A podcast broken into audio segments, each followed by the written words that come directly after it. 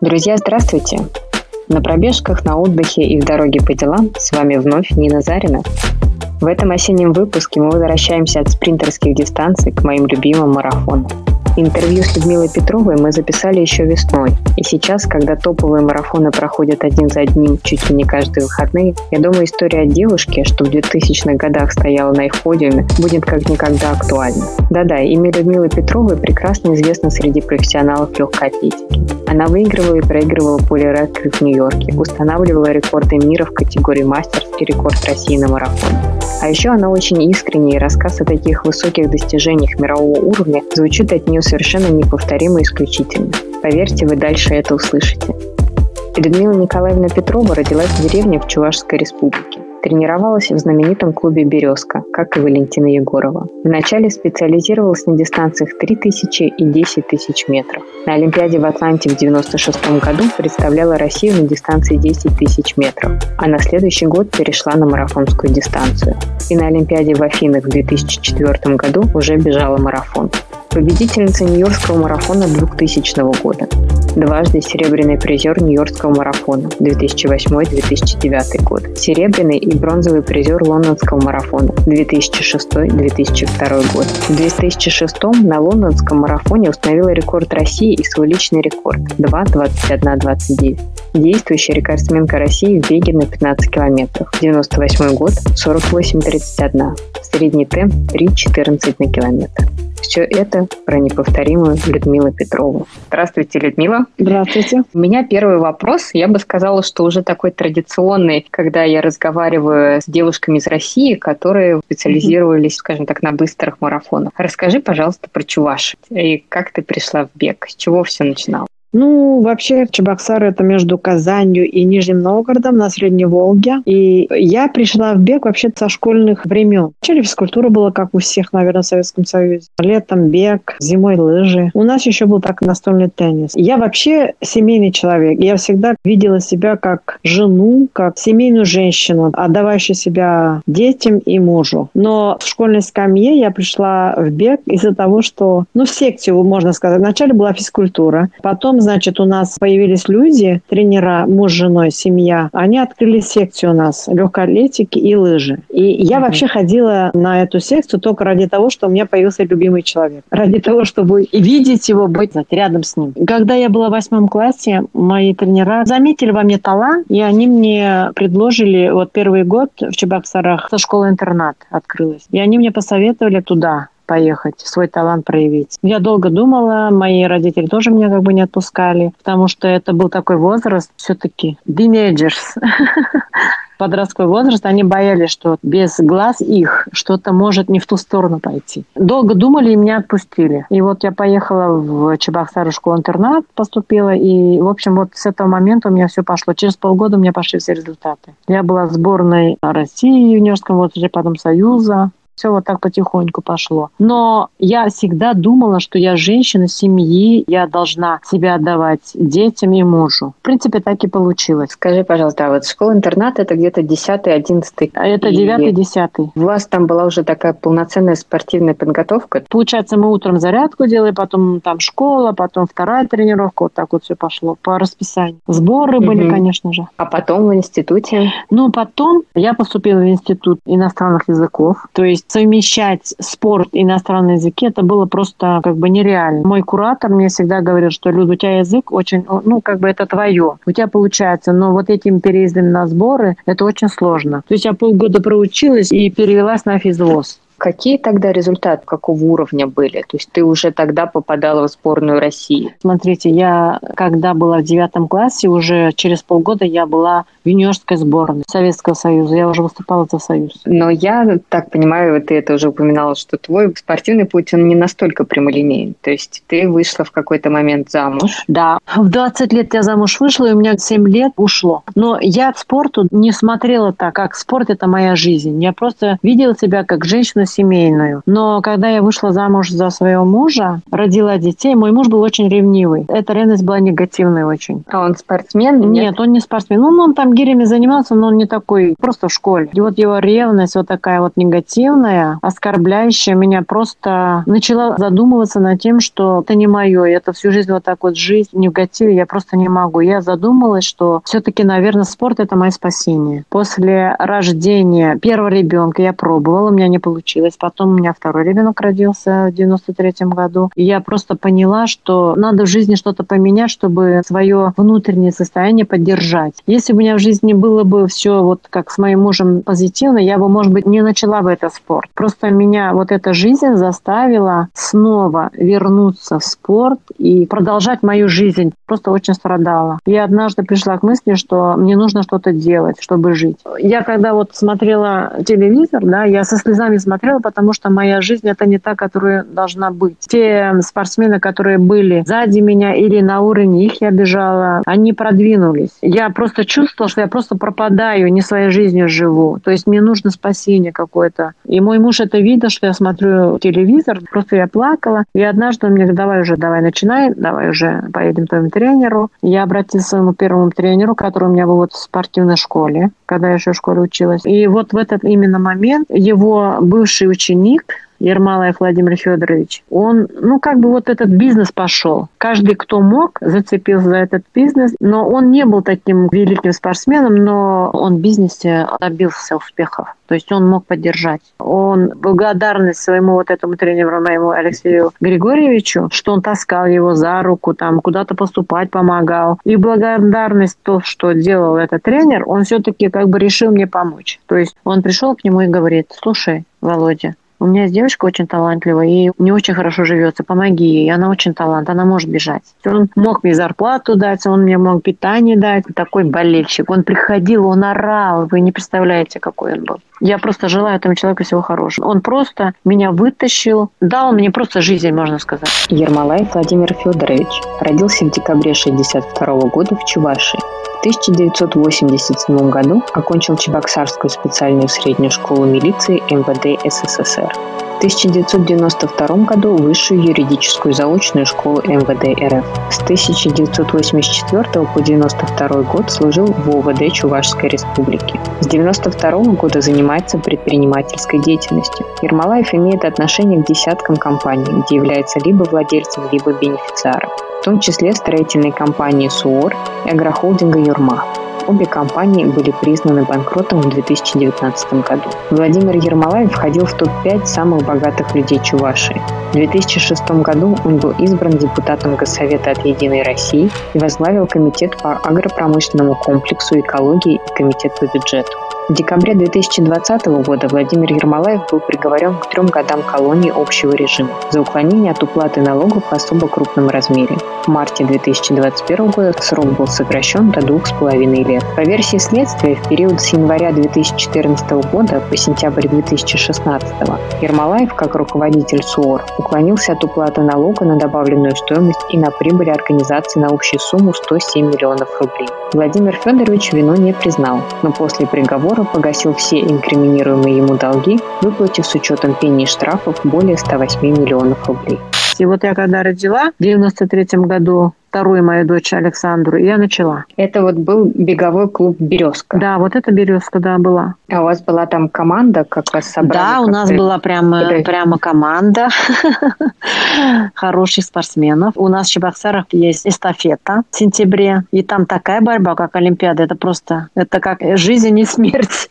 Это для меня было вообще. Я всегда туда готовилась, я не знаю как. А тогда же 92-й, это победа Валентины Егоровой, успехи чувашского спорта mm-hmm. на мировой арене. Это как-то влияло на тебя, на атмосферу вокруг? Ну, вообще, на меня вообще влияла моя жизнь личная, если вот так честно на самом деле. Ни mm-hmm. Валентина, никто. Но они просто повлияли, и Валентина, там другие были спортсмены, с которыми я могла бы бороться. То есть, когда наступил такой момент, что я жила, я думаю, что же я вот так вообще пропадаю, да, в этой жизни. Конечно же, и Валя, и там другие спортсмены, с которыми я могла бы воевать, они продвинулись. То есть, они жили, mm-hmm. и я так задумалась, ну почему же я должна пропадать? Я же должна жить ради своих детей. Так вот пошло все. А кто был твой тренер тогда? Алексей Григорьевич Егоров. И он с тобой был на протяжении всего пути? Он был в школе, который мне дал результаты в юниорском возрасте. В 2000 году, когда я готовилась к юниорскому, его уже не было. Я думаю, что высокого вот такого профессионального уровня он мне не мог дать. Он был на этапе каком-то таком, ну, на каком-то этапе. Я когда ушла от него, но я начала искать тренировку, конечно, на профессиональном уровне, но я так и не нашла, так и сама потом осталась. Тренерку заготовилась я сама. Он был на 3 километра, на полтора, на 10, но на марафоне, ну, не было у него практики просто. Но я все равно ему благодарна, что он мне дал результаты хорошие. Ты начинала все-таки с 3,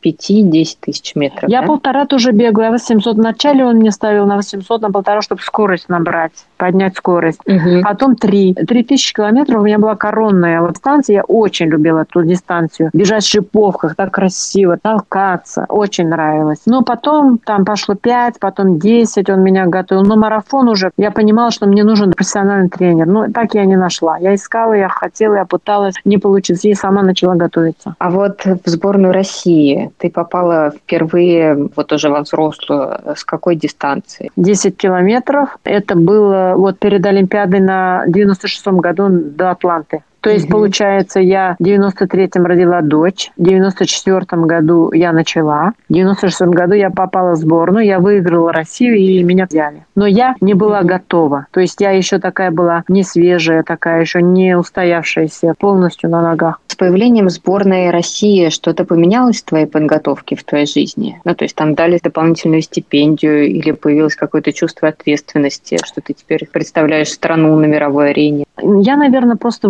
выполняла свою роль как могла. Ответственность по жизни у меня всегда она есть. Просто на тот момент, какая бы твоя ответственность ни была, но я просто реально не была еще готова мое тело, мои мышцы, они не были готовы тому, чтобы бороться так за реальное место, за реальный результат. Ты знала соперниц своих? Ты знала результаты своих соперниц? В принципе, знала, не знала, но я просто знала, что это нереально пока. Так получилось, что я просто выиграла Россию, и все. То есть я выиграла Россию, я попала просто на Олимпиаду. То есть победа на чемпионате России это была такая для тебя неожиданность в то время? Да, неожиданность, да. Это очень мало времени. В третьем году моя дочь родилась в апреле. Через год я начала. То есть это очень мало времени, чтобы все подготовить, все свое тело, все свои мышцы. Возможно, мой талант от Бога, он мне просто дал выиграть. Просто на таланте я выиграла, не на том, что я была подготовлена. А что ты почувствовала? Вот вообще Олимпиада, это же такое огромное событие в жизни спортсмена. В то время, в 96 году, попадание на Олимпиаду, это было очень великое дело. Но я знала свои возможности. Мне практически, наверное, пришлось бороться самим собой, доказать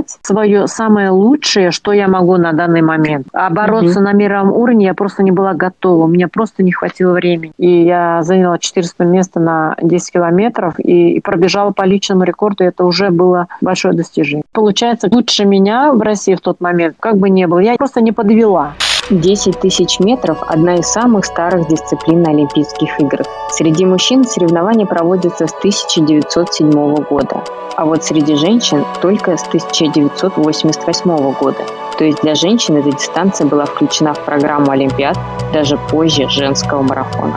Среди мужчин больше всего олимпийских медалей у команд Финляндии и Эфиопии. У женщин безоговорочно лидирует Эфиопия. В разное время олимпийское золото на 10 тысячах метрах выигрывали Эмиль Затопик, Пава Нурми, Хали Гибрисиласи, Мо Фара, Владимир Куц и другие именитые спортсмены. У женщин самую первую олимпийскую золотую медаль в Сеуле выиграла Ольга Бондаренко из СССР. Ее время было 31.05. Людмила Петрова в 1996 году на Олимпиаде в Атланте пробежала за 32.25 и была 14 проиграв больше минуты первому месту. Ее личный рекорд на 10 тысяч метров 31-36 был установлен через 7 лет в 2003 году. На чемпионате России в июне этого года на дистанции 10 тысяч метров победила Светлана Плачкина. Ее результат 32-43. Олимпийский норматив для женщин сейчас 31-25. Мировой рекорд 29.01 был установлен эфиопской бегуни Летисенбет Гидей в июне этого года. Все это именно про дистанцию 10 тысяч метров, про дорожку и стадион. 10 километров по шоссе – это отдельная дисциплина.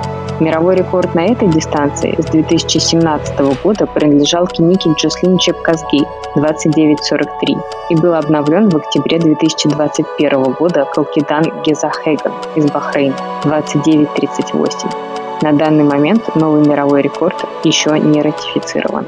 Как тебе вообще атмосфера от Олимпиады? Попадание на Олимпиаду это тогда уже было, это ох. То есть еще попасть в финал и пробежать по личному, это было ох, конечно же. В то время была Олимпиада, это выше крыши. Это был очень большой успех. Представьте себе, я начинаю тренироваться в 94 году, готовлюсь, готовлюсь. В 96 году выигрываю Россию и попадаю на Олимпиаду. Извините меня, это самая высшая точка Олимпиада для спортсмена. Получается, я так легко попадаю. Это ни практики, ничего никаких ошибок, ничего. Все, взяла, выиграл, раз у меня взяли. А какое ощущение вот после осталось этой Олимпиады? Олимпиада – это все-таки Олимпиада. Одно название Олимпиады – это говорит о том, что в то время это было выше крыши. Когда я приехала, конечно, в Чебоксары, это было как будто я какой-то подвиг совершила, если даже я участница. Это вот потом уже, потом, потом участница уже обесценилась. Но в тот момент, когда я начала, это просто было. Мне квартиру дали, меня везде приглашали, интервью. Это было высшего класса для меня в тот момент, чего я достигла. Квартиру, конечно, мне помог, опять же, этот мой спонсор Ермолаев Владимир Федорович, который у нас, Березка, клуб у нас был. Я считаю, что мне вообще повезло.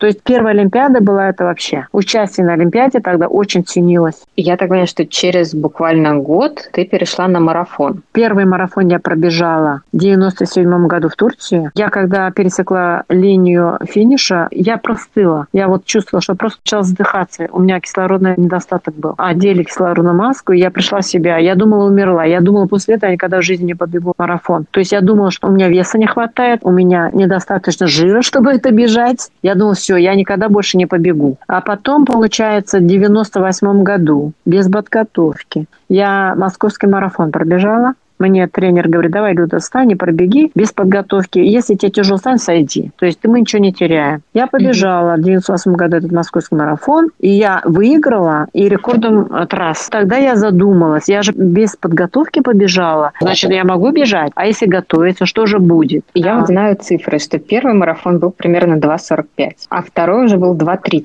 Так, подождите, первый марафон был у меня в Турции 2.45, второй так. марафон я пробежала в Чикаго 2.39, 9 и третий был в Москве, 2.30. А чем вообще идея была переходить на марафоны? Идея моего тренера, и потом я сама задумалась, если я без подготовки пробежала вот такой результат, показала, я же могу бежать. То есть и все, я как бы решила переходить на марафон и испытать свою судьбу. А вот этот марафон в Лужниках, он уже, я так понимаю, дался несколько легче. Насколько легко, что я поразилась. Без подготовки пробежать и рекорд трассы устроить, вот это мне дало толчок, чтобы бежать дальше. А это тот марафон, за который призовым был машина «Москвич». Да, Рено, Пежо.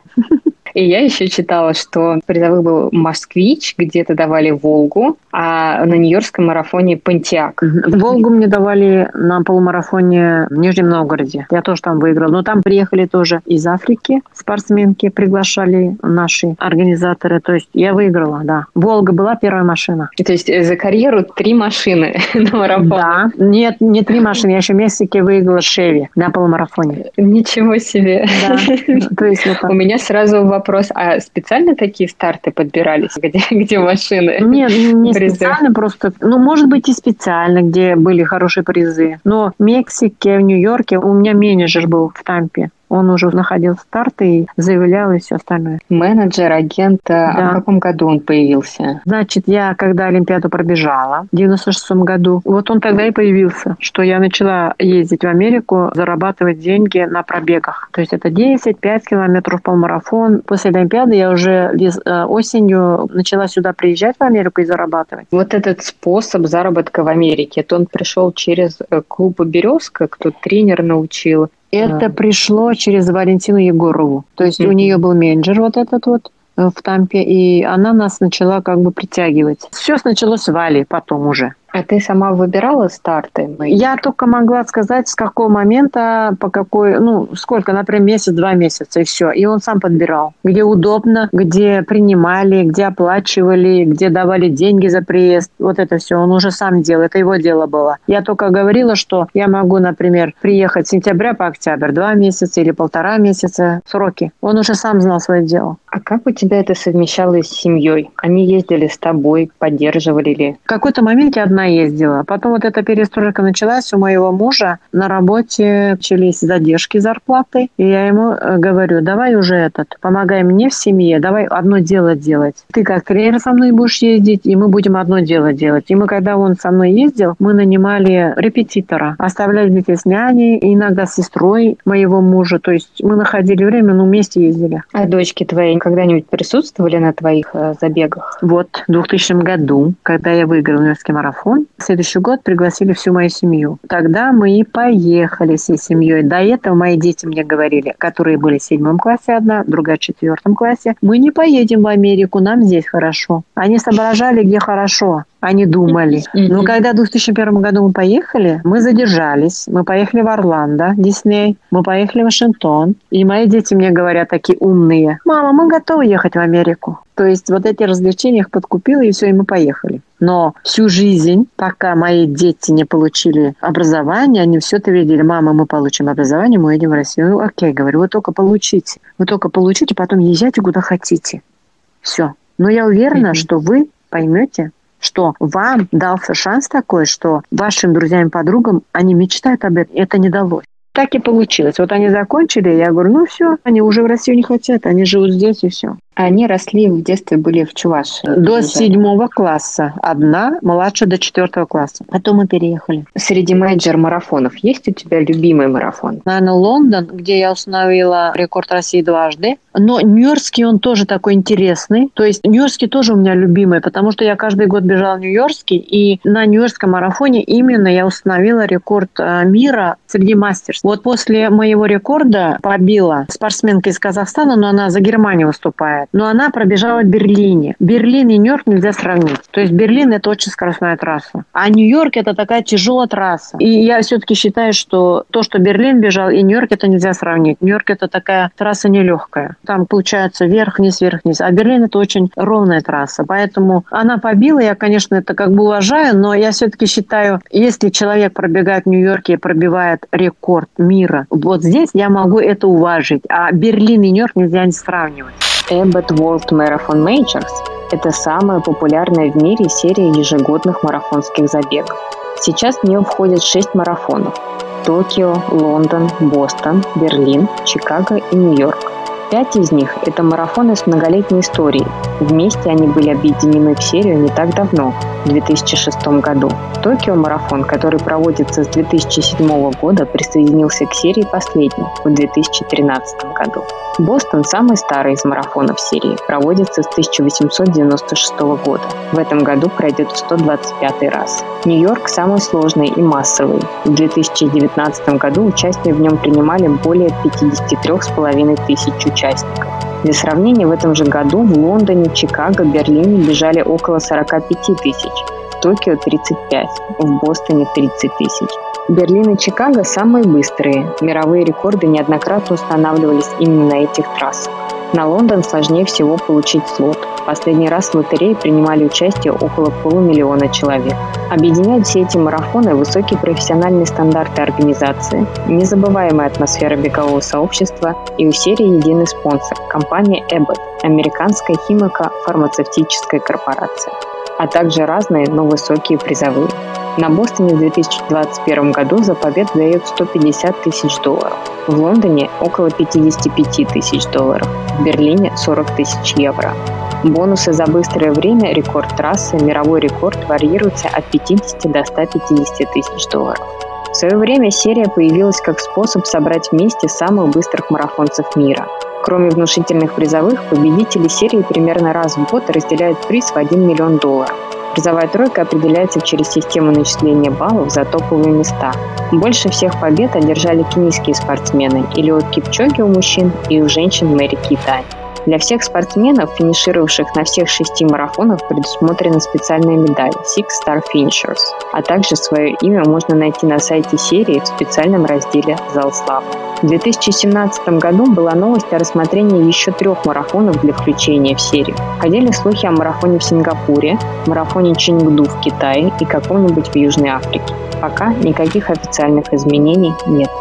Ты бежала из мейджоров Нью-Йорк, Да, Чикаго, Лондон, я даже Бостон бежала, 2.39. Я там просто умерла, конечно, но я после этого сказала, что я никогда не побегу. Но потом все-таки вернулась. То есть два марафона и Турция, и Бостон для меня были смертельными. а Токио и Берлин ты не бегала. Берлин не бегала, очень хотела Берлин, Токио не бегала. А можешь рассказать, что такое мейджор со стороны вот элитного спортсмена? Как тебя ведут? Тебе оплачивают приезд, питание, у вас пресс-конференция до старта? Ну, в принципе, вот получается, у нас менеджер занимается этим, чтобы продавать нас как атлета. Что значит продавать? Значит, оплачивает дорогу, договаривается, за приезд договаривается, на каком уровне ты, питание, все, и вот эти все конференции, все за счет. Но у меня получилось в 2000 году, когда я выиграла Нью-Йорк, у меня вся дорога открылась. То есть уже мне было очень легко. А расскажи про эту гонку 2000 года. Это было просто. Я даже не знаю, как это объяснить. У нас обычно заказывают зайца, чтобы пробежать быстрее результат мужчин. Но иногда и женщин. Но в тот момент был Леонид Шевцов у нас. В 2000 году моим зайцем был Леонид Шевцов. То есть это, как получается, мой земляк, Россия. И это мне было как-то ближе. И вот он вел меня, я с ним бежала. Обычно до полумарафона они ведут, потом они должны сойти. Но почему-то ему дали возможность вести до 30-го, по-моему, даже вел до 35-го, я уже не помню. Он долго вел. Потом сказал, Люда, я дальше не могу, сори, уже беги сама. Это его пригласили тоже организаторы. Да, они сами приглашают, они оплачивают, им дают что-то там за приезд, все оплачивают, и это организатор устраивает, чтобы результат был высокий. И они ведут на каком-то уровне, который требуют организаторы. Они не могут, у них свои правила есть. Вот Нью-Йоркская трасса, ну, я бы сказала, что она такая несколько коварная, потому что вначале там идет больше подспуск, а где-то после 25-го километра, когда выходишь на Манхэттен, там начинаются подъемы. Это очень интересная трасса, там все время мосты, там вверх-вниз все время. Очень сложно уже, когда в парк забегаешь, там уже вот очень сложно. Вверх, вниз, это уже, как бы сказать, реально нужно готовиться к этому старту. А вы бежали тогда в 2000 году группой, несколько спортсменов вместе, чуть ли не до последних там километров. Ой, я тогда уже не помню, когда я начала убегать. Я убежала одна. Ну, может быть, это после 35 километра было. Мгм. Я убежала, и я все боялась, что меня догонят. Франциска Фиакони же до этого выиграла. Претендентом на выигрыш она была. Я просто не знаю. Ну, видимо, мой год был. Просто убежала и добежала. Но мне потом говорили, что она нагоняла. Если бы еще там сколько-то было впереди километров, может быть, она меня нагнала. Но уже было поздно. Она не успела.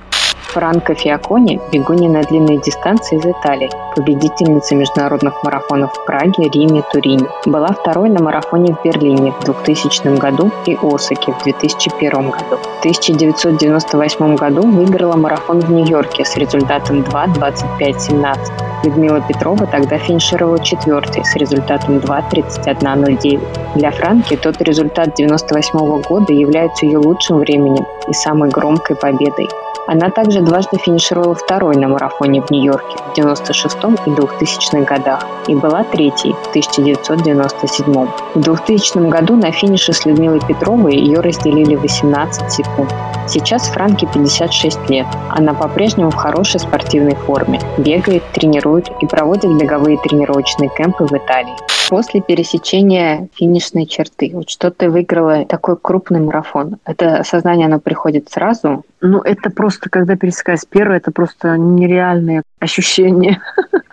Тем более Нью-Йоркский марафон это вообще. Как там все поздравляют, вешают медаль, ведут сразу на пресс-конференцию. Да, получается так. Вешают медаль, там потом сразу доп-контроль прежде всего, потом идет уже пресс-конференция. Если не можешь доп-контроль сдавать, то сразу ведут и около тебя уже ходят, что если ты готова, то можешь сдать. Но, как бы сказать, это пресс-конференция, это все не важно. Важно то, что ты пересекаешь линию первая. Нью-Йоркский марафон это первое. Ты же как бы изначально не ожидаешь это, и ты вдруг первая на таком высоком марафонском уровне.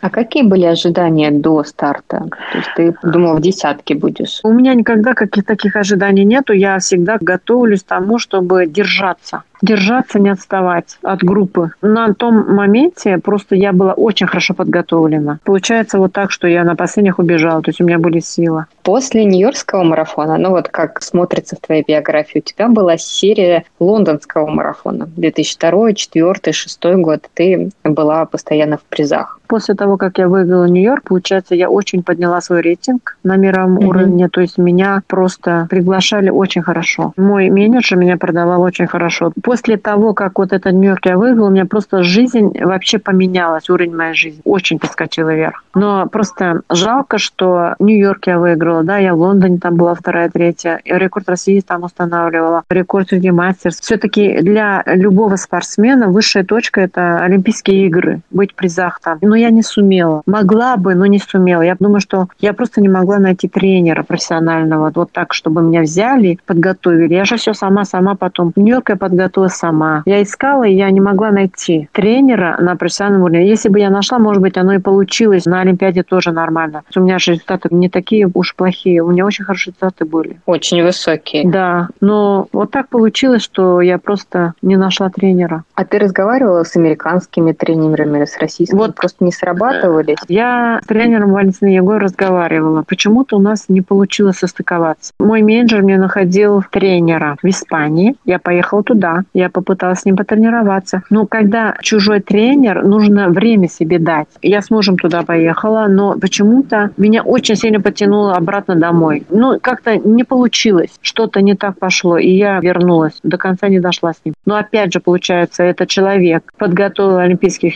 чемпионов на полтора. На марафоне я была новенькая. То есть это experience mm-hmm. опять. Мне experience не срабатывало. Мне нужно было конкретно такой тренер, который имеет опыт на марафоне. Так я не нашла, так и сама тренировалась. Мне муж помогал там не в планах, а просто по хозяйству, получается. Массаж мне делал, там где-то засекал, где-то что-то делал. Мы вместе ездили. Вот если бы Валя Егор тренер меня взял вот так конкретно, возможно, у меня, может быть, даже эти официальные старты получились бы лучше. То есть я все для себя делала профессионально, кроме тренерской работы. Нужно для того, чтобы иметь результат, нужно еще тренера, чтобы он думал об этом, не ты свою голову загружала. А как ты сама себя тренировала? Я сама писала себе. То есть тебе не нужна была какая-то, ну или может быть, вот нужна была внешняя мотивация, чтобы выйти на сложные тренировки, поставить себе, сколько там, 15 километров темпового бега? Но я пахала как папа Карло. Я ставила очень высокие точки. Исходя из того, что я делала вот этому 2000 году, что-то добавляла. Ну, в принципе, наверное, мне еще немного помогал старший тренер сборной Куличенко Валерий Георгиевич. Тоже из его плана я что-то брала. То есть я вот так вот собирала. А обычно сколько марафонов ты бегала в год? Два?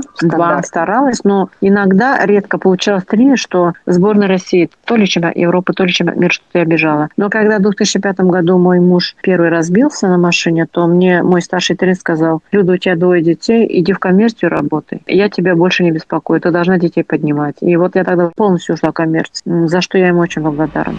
Куличенко Валерий Георгиевич начал работать в сборной СССР по легкой атлетике с 1970 года. Был тренером сборной СССР на Олимпийских играх 80 года. Затем был старшим тренером группы бега на выносливость на Олимпийских играх 92 года.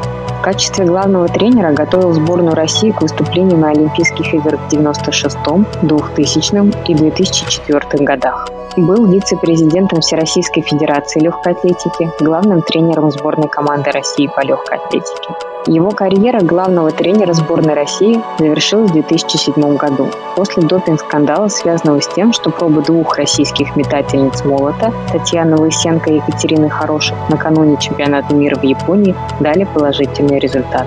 По признаниям легкоатлеток, они получали допинг вместе со спортивным питанием, которое им продавал наставник команды. В 2015 году Валерий Георгиевич входил в состав экспертного совета по вопросам контроля за реализацией целевых комплексных программ подготовки спортсменов к Олимпийским играм. В 2015-2017 годах являлся заместителем директора Центра олимпийских видов спорта Московской области. Ну, до этого вот Олимпийский марафон четвертого года. Как ты попала вот этот отбор? Ты как-то без проблем прошла? Нужно было на чемпионате России показывать результаты или тебя брали по твоим результатам? Ну, специального такого отбора на марафон обычно не проводится. Они подводят итог по выступлениям. То есть я по выступлениям попала, и они меня взяли. Как сложилась там Олимпиада? Для меня очень жаркая вот эта вот погода, это не для меня. Почему я вот осенью, когда вот Нью-Йорк, обычно не жарко. Весной я бежала всегда в Лондон. В Лондоне и Нью-Йорк я всегда бежала. И весной тоже не очень жарко, то я могла нормально бежать. А там была такая жара в Афинах, что просто не для меня.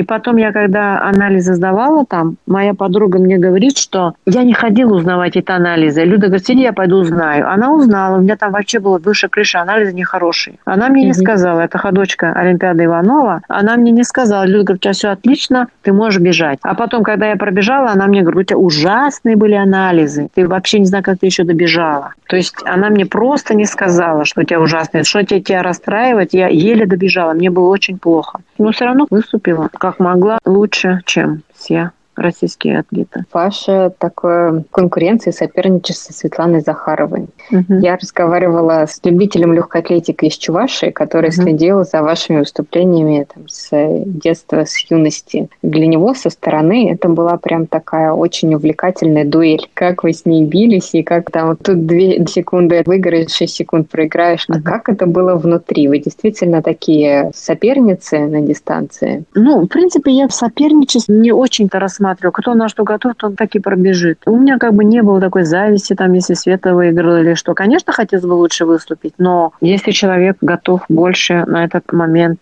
или где-то я ошибку совершила, то у меня не было такого, чтобы... Я думаю, это у всех, наверное, во всех странах между собой, кто должен попасть в команду, есть соперничество. То есть все готовятся. Но на трассе, когда мы, например, Нью-Йорк бежали или Лондон бежали, мы всегда друг другу помогали. Если я, например, не могу, не сумела воду в своем питательном пункте взять, или она упала, или не смогла, мы всегда друг другу помогали. Или она не смогла взять. У нас не было такого вот враждебного. И даже соперники из Африки там никогда всегда. Они всегда предлагали. Они видят, что у тебя упало. То есть они поддерживали. То есть они просто реально справедливо, по-человечески видели выигрыш. То есть они помогали. Сильнее, значит, побеждаешь. Но это не говорит о том, что ты должен топить там кого-то, да, зла желать. У нас всегда было добро.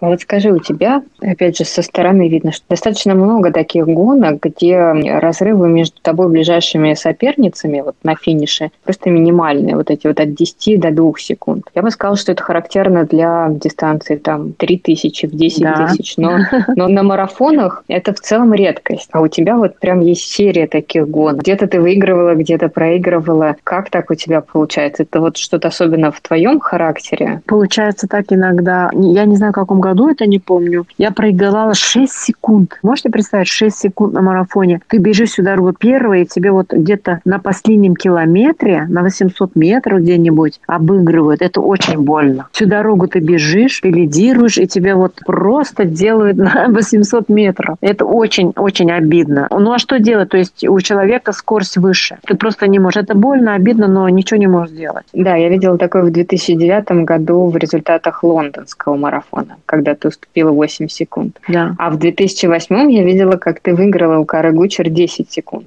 от третьего места. Ну да, это очень обидно. Это очень обидно в марафоне. 10 секунд – это ничего. А вот со Светланой Захаровой у вас разница была в 2 секунды на лондонском марафоне второго года. Ну, значит, сильнее. Что делать? Судьба. Надо уважать.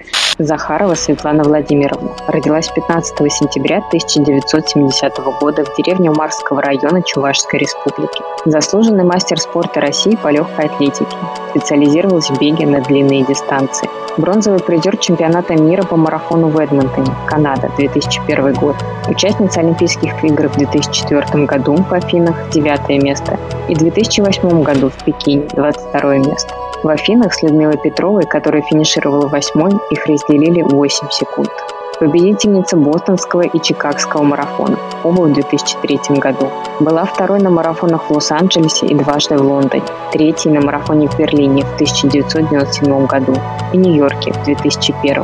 На Чикагском марафоне 2002 года Светлана финишировала четвертой, установив свой личный рекорд и рекорд России – 2.21.31.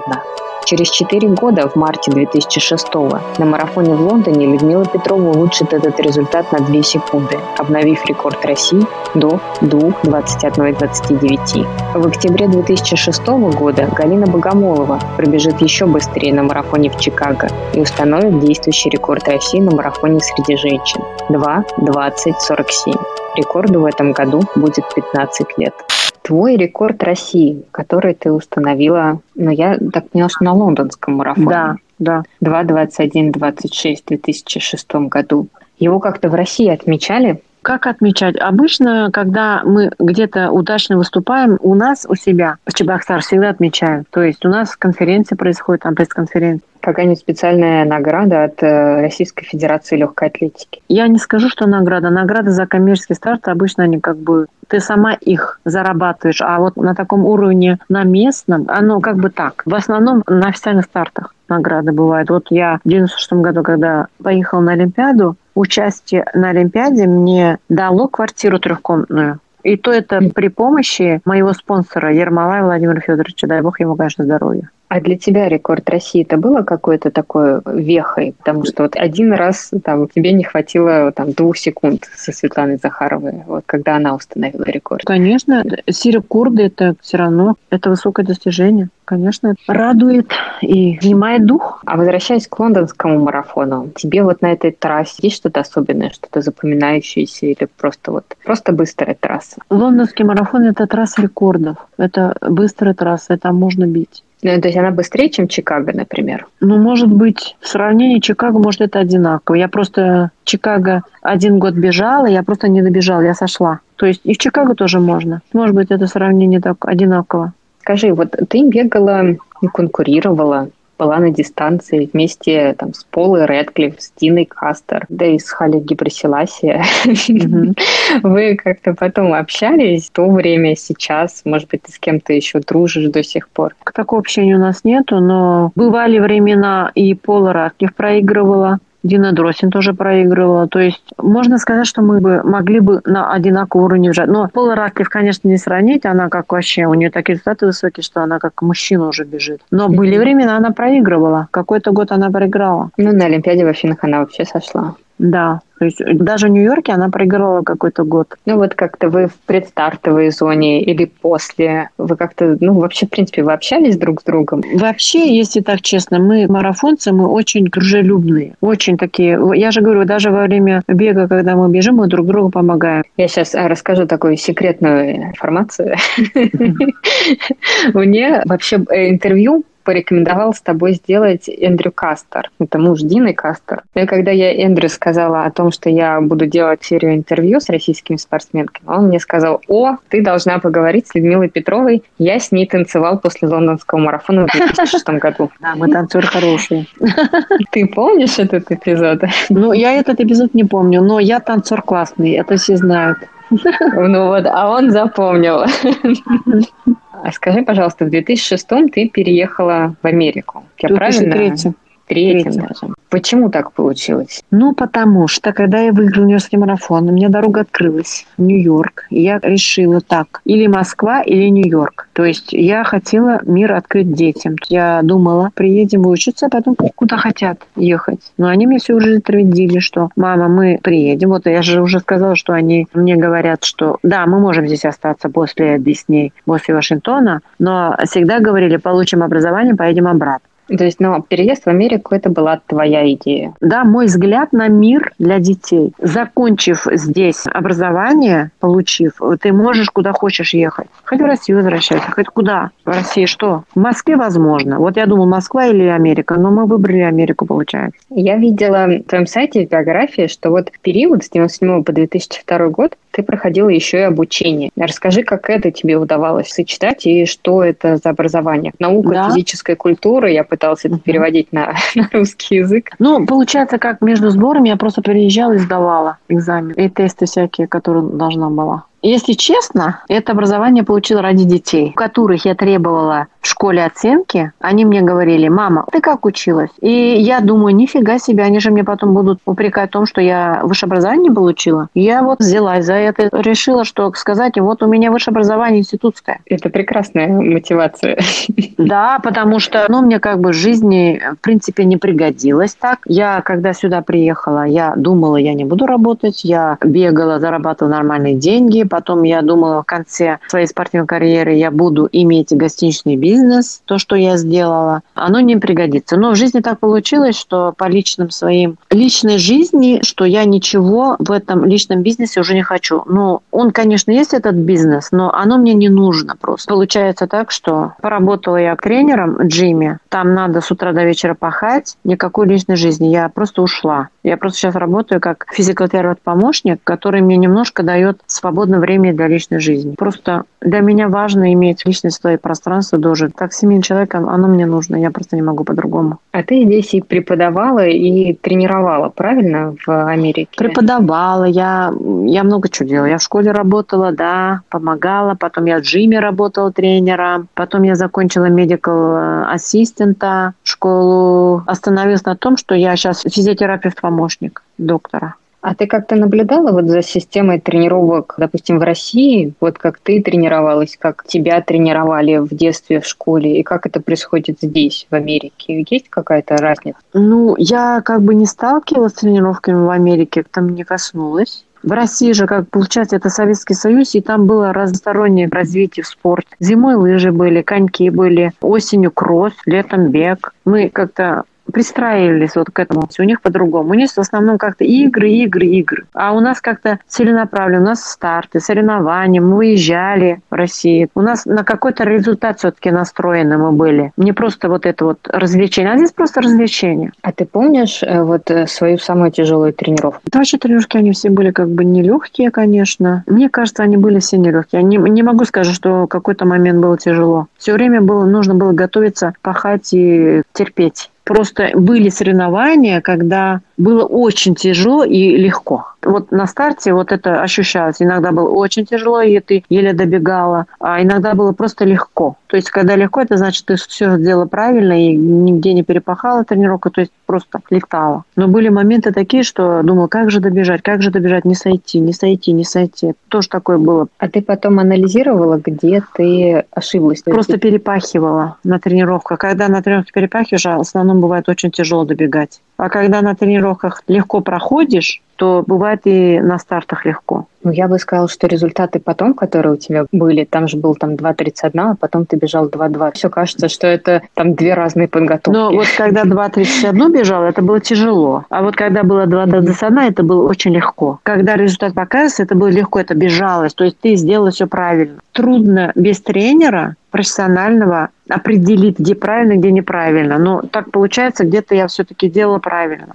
А ты следишь вот зачем? Во что ты больше веришь? В километраж, в силовые тренировки, питание или вообще в комбинацию всего ну, в марафоне? В таком вот длинном режиме бега в Тане, конечно, оно все равно будешь. Туда не сильно больно концентрируешься, нужно питаться очень хорошо, потому что это марафон. В тренировках объем, в марафоне обязателен. Силовые тренировки тоже обязательны. То есть очень важно подготовить свой организм до подготовки, свои мышцы. Если ты их не подготовишь, то ты получишь травму. У меня было таких моментов пару штук, когда я оставалась дома с детьми. Когда ты дома остаешься, это просто невозможно не уделять им время просто. То есть если ты хочешь профессионально готовиться, ты должна уезжать. Ты должна полностью в это дело отдаться. У меня было пару раз так, что я не уезжала, с детьми оставалась, уделяла время им, а у меня на работу не полностью мои силы уходили. Полсилы я отдала туда, полсилы сюда. И я знала, что я получу травму, и я нехорошо выступлю. Потому что подготовка вот мышц, вот этой вот нагрузки объемной, она должна быть изначально сделана. Если ты его не сделаешь, то обязательно ты получишь, потому что организм не может это выдержать, такой объем тренировок. А объемы вот э, недельными ты считала? Да, недельный. Вот сколько хороший километраж? Хороший километраж для марафона это 200-250. Но 200 точно. Ох.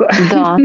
И у меня выходило даже 800 за месяц. Это было очень, Ого. очень много. И при этом нужно нужно было еще мышцы подготовить, силовые упражнения делать. Но это такой режим, это когда ты на сборы Но уезжаешь, да? Для марафона нужно уезжать, потому что иначе невозможно. Ты должна полностью угу. отключить, полностью отдавать этой работе, чтобы хочешь результат получить. А про питание? Я помню, была очень удивлена, когда Валентина Егорова рассказывала, что они в свое время, то есть в начале 90-х, фактически ничего не ели на марафоне. Ну, то есть, наверное, гелей тогда таких, как сейчас, не было. Они в основном пили только воду. И то, если пили. А так бежали вот как-то на своих. Как у тебя по питанию когда не использовала гели. Но за неделю до марафона мы белковую диету делаем вначале где-то понедельник, вторник, среда, а потом аминокислоты, глюкоза. То есть вот эта неделя, она как бы подготовка такая специфическая по прохождению подготовки до этого, все идет так кушаем все, что можем, все, что хотим. На марафон уже я никакого ничего, просто вода, и вода специфическая, кто как его готовит. Ну, у меня аскорбинка я пускала в основном, там глюкоза, вот я свою воду так готовила. Скажи, а вот ты кого-то тренируешь или думала ли ты кого-то тренировать? Я в джиме работала здесь, Манхэттене, mm-hmm. в Нью-Йорке. Я готова марафонцев. Но я приехала сюда, получается вот так, да, я вставала в 3.30, и я приезжала домой в 11.30. То есть у меня никакой личной жизни.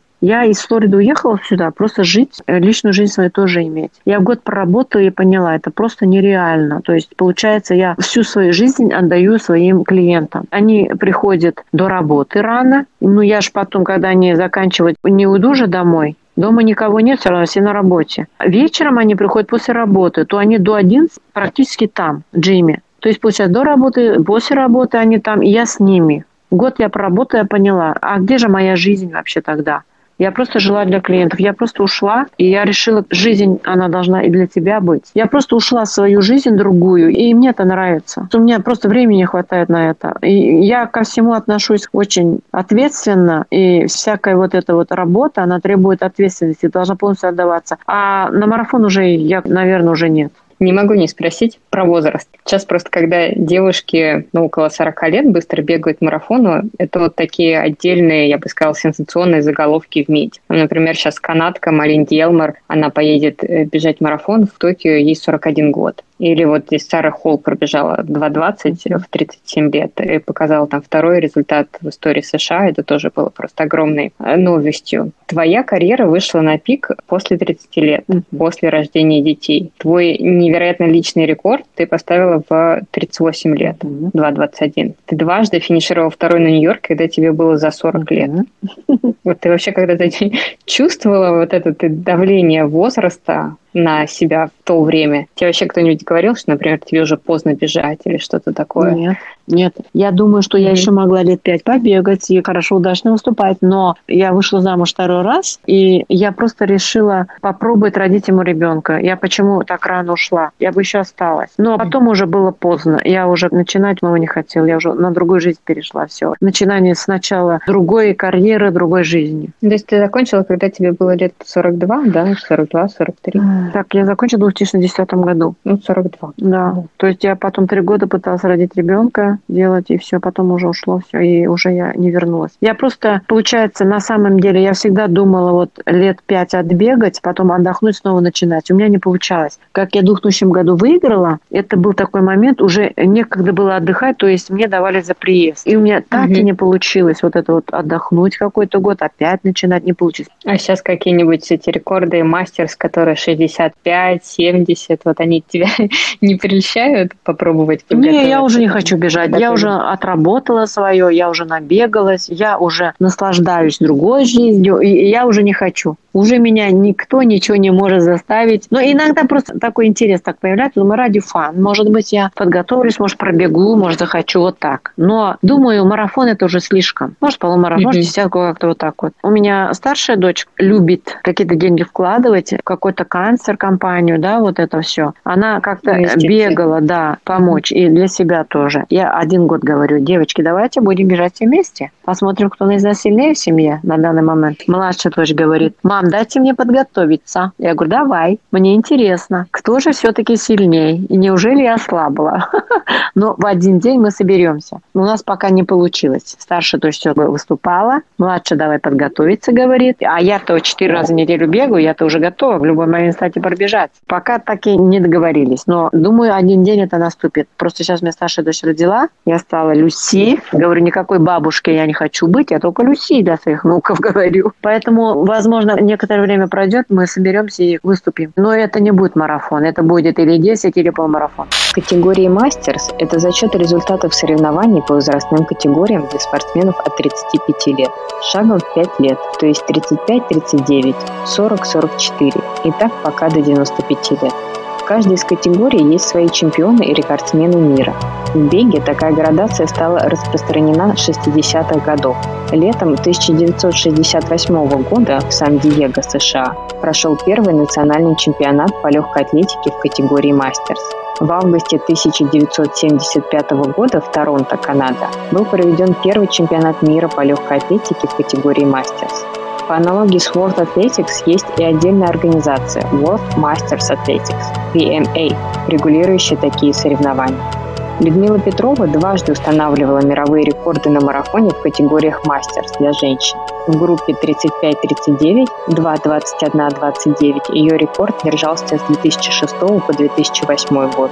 В группе 40-44, 2-25-43 с 2008 по 2013 годы из всех твоих наград, если надо представить, ты как представляешься? Как победительница Нью-Йорка, рекордсменка России, там рекордсменка мира? Победительница Нью-Йоркского марафона – это первое достижение высокого уровня. Нью-Йоркский марафон мне дал просто имя. На такой уровень вышел на мировой, что просто во все стороны дорога открылась. То есть все. Именно благодаря Нью-Йорку моя жизнь вообще поменялась. Мое имя поднялось. То есть Нью-Йорк мне дал все. А спустя столько лет ты еще чувствуешь какие-то сожаления об Олимпиаде? Каждый спортсмен, наверное, будет чувствовать, потому что Олимпиада – это самая высокая точка каждого спортсмена. Если так посмотреть по моим результатам, я же могла быть да, в призах на Олимпиаде хотя бы, но я же не стала. Конечно, это больно. Минус в том, что я тренера не нашла. Если бы меня вот тренер Кузнецов Михаил Павлович у Егора Валентины взял бы, и мы могли бы это сделать. Я не знаю, почему он как-то вот нерешительным был. Я к нему обратилась. Я хотела. И потом я думаю, что моя ошибка была в том тоже, когда я в 2003 году приехала сюда, мне нужно было попросить о команду Америки. Я же уже выиграла Нью-Йорк, то есть у меня был результат, я могла это делать. Я могла бы иметь успех, мой жизненный уровень был бы совсем другой. Но патриотизм, возможно, что-то вот такое было во мне, воспитание Советского Союза. Я а, просто это не сделала. А ты сейчас за легкой атлетикой следишь? Ну, или... что сейчас происходит, если так честно? В России практически ничего не происходит. Все из-за этого контроля контроля, допинг, все это уже затормозилось и вообще все закрылось. я очень благодарна судьбе, что я успела до этих проблем отработать свое. Я думаю, что все-таки, я не знаю, как кто считает, но я считаю, что большая ошибка была, что они Куличенко и Варьгаш убрали. Все-таки он этими вопросами очень занимался. И вот эти проблемы пошли уже после него. Тебя допинговый скандал вообще никак не задел? Никак не задел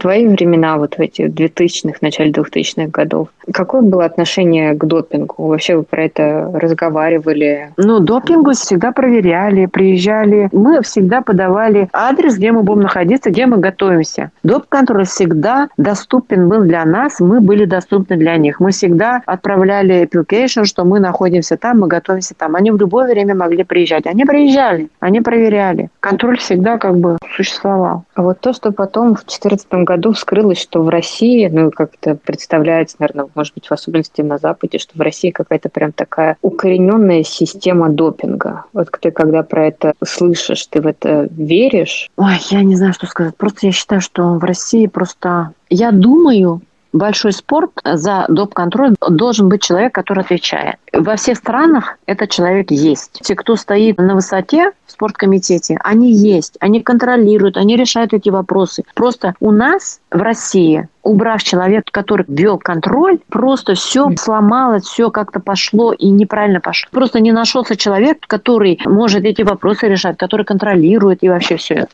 А вот как думаешь, твой рекорд на 15 километров в России стоит 98 -го года? Почему так? Ну, я не знаю, почему так. Никто не может побить.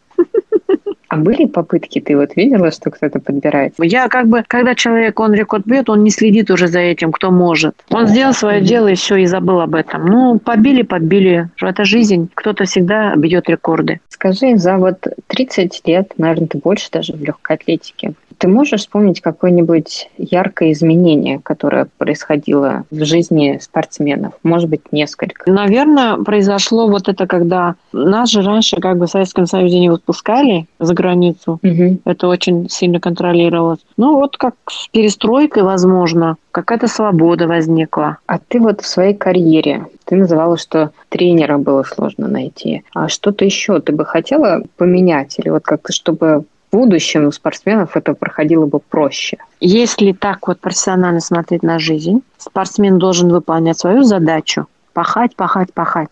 Там должен быть доктор, который контролирует анализы, что не хватает, что не добавить. И должен быть тренер, профессионал. Вот, три человека. Команда. Ну, конечно, массажист. Массажист это как бы, это так уже. А вот доктор и тренер, и спортсмен, это очень важно. Вот три человека должны быть так связаны взаимно. Бегать в команде, в группе или тренироваться одной? Да, в группе, конечно, лучше, потому что я, когда тренировалась одна, я всегда подстраивалась, я всегда договаривалась с ребятами, мальчишками, говорю, ребята, давайте, вы можете так пробежать? Они говорили, да, можем, давай. То есть были такие слабее мужчины-спортсмены, которые мне подходили по моей тренировке, и мы подстраивались. Мы иногда даже подстраивались тоже со Светой Захаровой там бежали. Ну, то есть мы могли вместе где-то совмещать, если у нас такие одинаковые тренировки. Мы кроссы бежали вместе, темповые бежали вместе, такие длительные бежали вместе. В компании это лучше, потому что долго бежать в одиночестве – это очень скучно. А так бежать и вести разговор – это другое. Незаметно все проходит. Должна ли у спортсмена быть поддержка от государства? Конечно, должна быть. Как же иначе? Но, смотрите, в моей ситуации как получилось? Это спонсор появился, меня на зарплату поставил, он на метание поставил. То есть он меня очень поддержал для начинания. Это была очень большая поддержка. Я ему очень благодарна. То есть у меня было зацепиться за и сказать, что я зарабатываю, я работаю, и я получаю от этого доход. Это важно. Это было такое время, что то того нет, то этого нет. Не все было так гладко. И это спонсор, он был очень заводной. Он на каждое соревнование приходил и смотрел, как я бегаю. Он меня просто поощрял вообще. Я выиграю. Он мне вот так ставил. Первое место столько, и второе место столько. Даже на республиканском нашем уровне, в Чебоксарах, столице. Он меня так поддерживал вообще. Но это же, опять же, получается, что почему они помогли? Потому что тренера всю жизнь верили, всю жизнь говорили, что я талант. А мне было все равно, что я талант. Я все равно хотела быть женщиной, я хотела быть женой в семье. Я так смотрела на жизнь. Я всегда думала, спорт это не не женское дело. Но в итоге-то мне все равно как бы жизнь привела туда. У тебя были контракты вот именно с брендами? С Adidas. У меня было Мизуна чуть-чуть там недолго, потом Adidas у меня было долго. Самый главный вопрос для марафона – это обувь. Для меня была хорошая обувь – это Мизуна и Adidas. Саукони я бежала, угу. но это, это не для марафона. А долго это лет пять такие долгие контракты? Ой, с какого года было? Я начала, значит, в 96-м как после Олимпиады у меня как бы карьера такая началась. Там у меня была Мизуна, Саукони. Ну, больше, наверное, чем пять.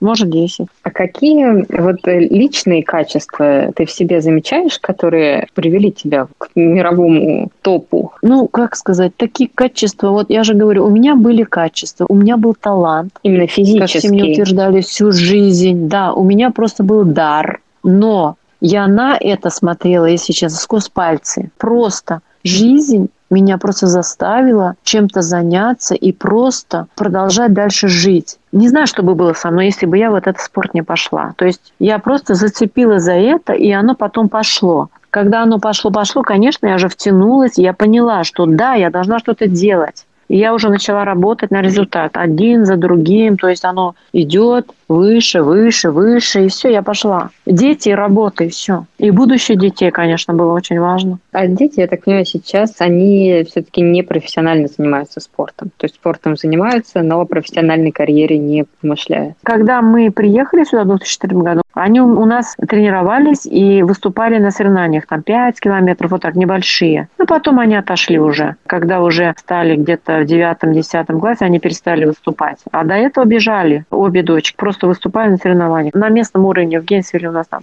А так нет, потому что я всегда говорила, ребята, учитесь, учитесь, получите образование. Я не хотела, чтобы они были в спорте, потому что спорт спортом, оно какой-то момент приходит. Если это удачно, это хорошо, а если неудачно, все равно приходит момент, когда ты должна перестраиваться. Я всегда была за образование и плавно идти. Получила образование, Нашел работу, дальше иди. Вот как в моей жизни получилось. Я отпахала, я вложила все деньги в бизнес, и это прогорело. И что? Я должна была новую жизнь начать. То есть я должна была все с нуля опять. Зачем мне вот своих детей к этому приводить? Поэтому я всегда за образование, и за вот такую плавную дорогу жизни. То есть, если образование есть, значит, ты будешь плавно работать, плавно зарабатывать, а не так прыгать, как я. Мне пришлось, я много чего пережила потом, когда я вложила и потеряла. Потому что я второй раз вышла замуж за российского, я думала, закончу спорт и займусь этим делом. Но так получилось, что мы разошлись, и я туда не хочу. Там люди есть управляющие, но это ничего мне не дает. Это просто вложенные деньги, продать и деньги вернуть, и все. Там ничего нет. Я просто туда не хочу ехать. А сейчас вот какие планы на будущее? Они как-то связаны со спортом или все-таки больше бизнес здесь в Америке вести? Я себя нашла. Физ физиотерапевт-помощник меня очень устраивает, это мое. Упражнения, массаж, то есть то, что я на себе испытала, это все практически нормально. Я люблю своих клиентов, они меня любят, уважают, ценят, и все, что нужно. Я имею любимую работу. Спортсменов я могу только, как сказать, подсказывать. Но если, возможно, кто-то, если так прям конкретно обратиться, может, я план могу написать. Но вот так вот вести, бросить все и бежать я не хочу. Следить конкретно, заниматься этим я не буду, потому что это до работы, это после работы, это, опять же, никакой жизни. А жизнь проходит, я хочу жить. А вот спорт, что он э, привнес в твою жизнь, что он дал? Ну, если честно так сказать, наверное, спорт самый первую очередь спорт мне дал жизнь. Думаю, что самое главное – жизни дети. Я благодаря спорту вытащила детей сюда, в Америку. Получается, дала мир моим детям. То есть, получив образование здесь, они могут сейчас хоть куда ехать, хоть где работать. Весь мир для них открыт. Это было очень важно для меня. Самое главное – спорт мне дал жизнь. Этот выпуск я послушала много-много раз, пока монтировала. И это интервью я очень полюбила. Несмотря на мои неоднократные попытки выспросить про секреты тренировок и как там все происходит за сценой международных стартов, наш разговор мягко возвращался и возвращался к такому простому слову – жизнь. И к таким знакомым девичьим мотивам, которые лежат в основе далеко не простых решений.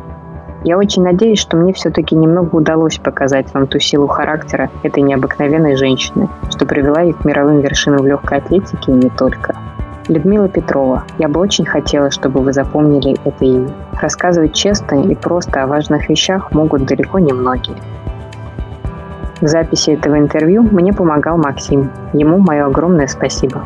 Вопросы, комментарии пишите мне в Инстаграм. Нина Зарина. Хороших пробежек и до следующих выпусков.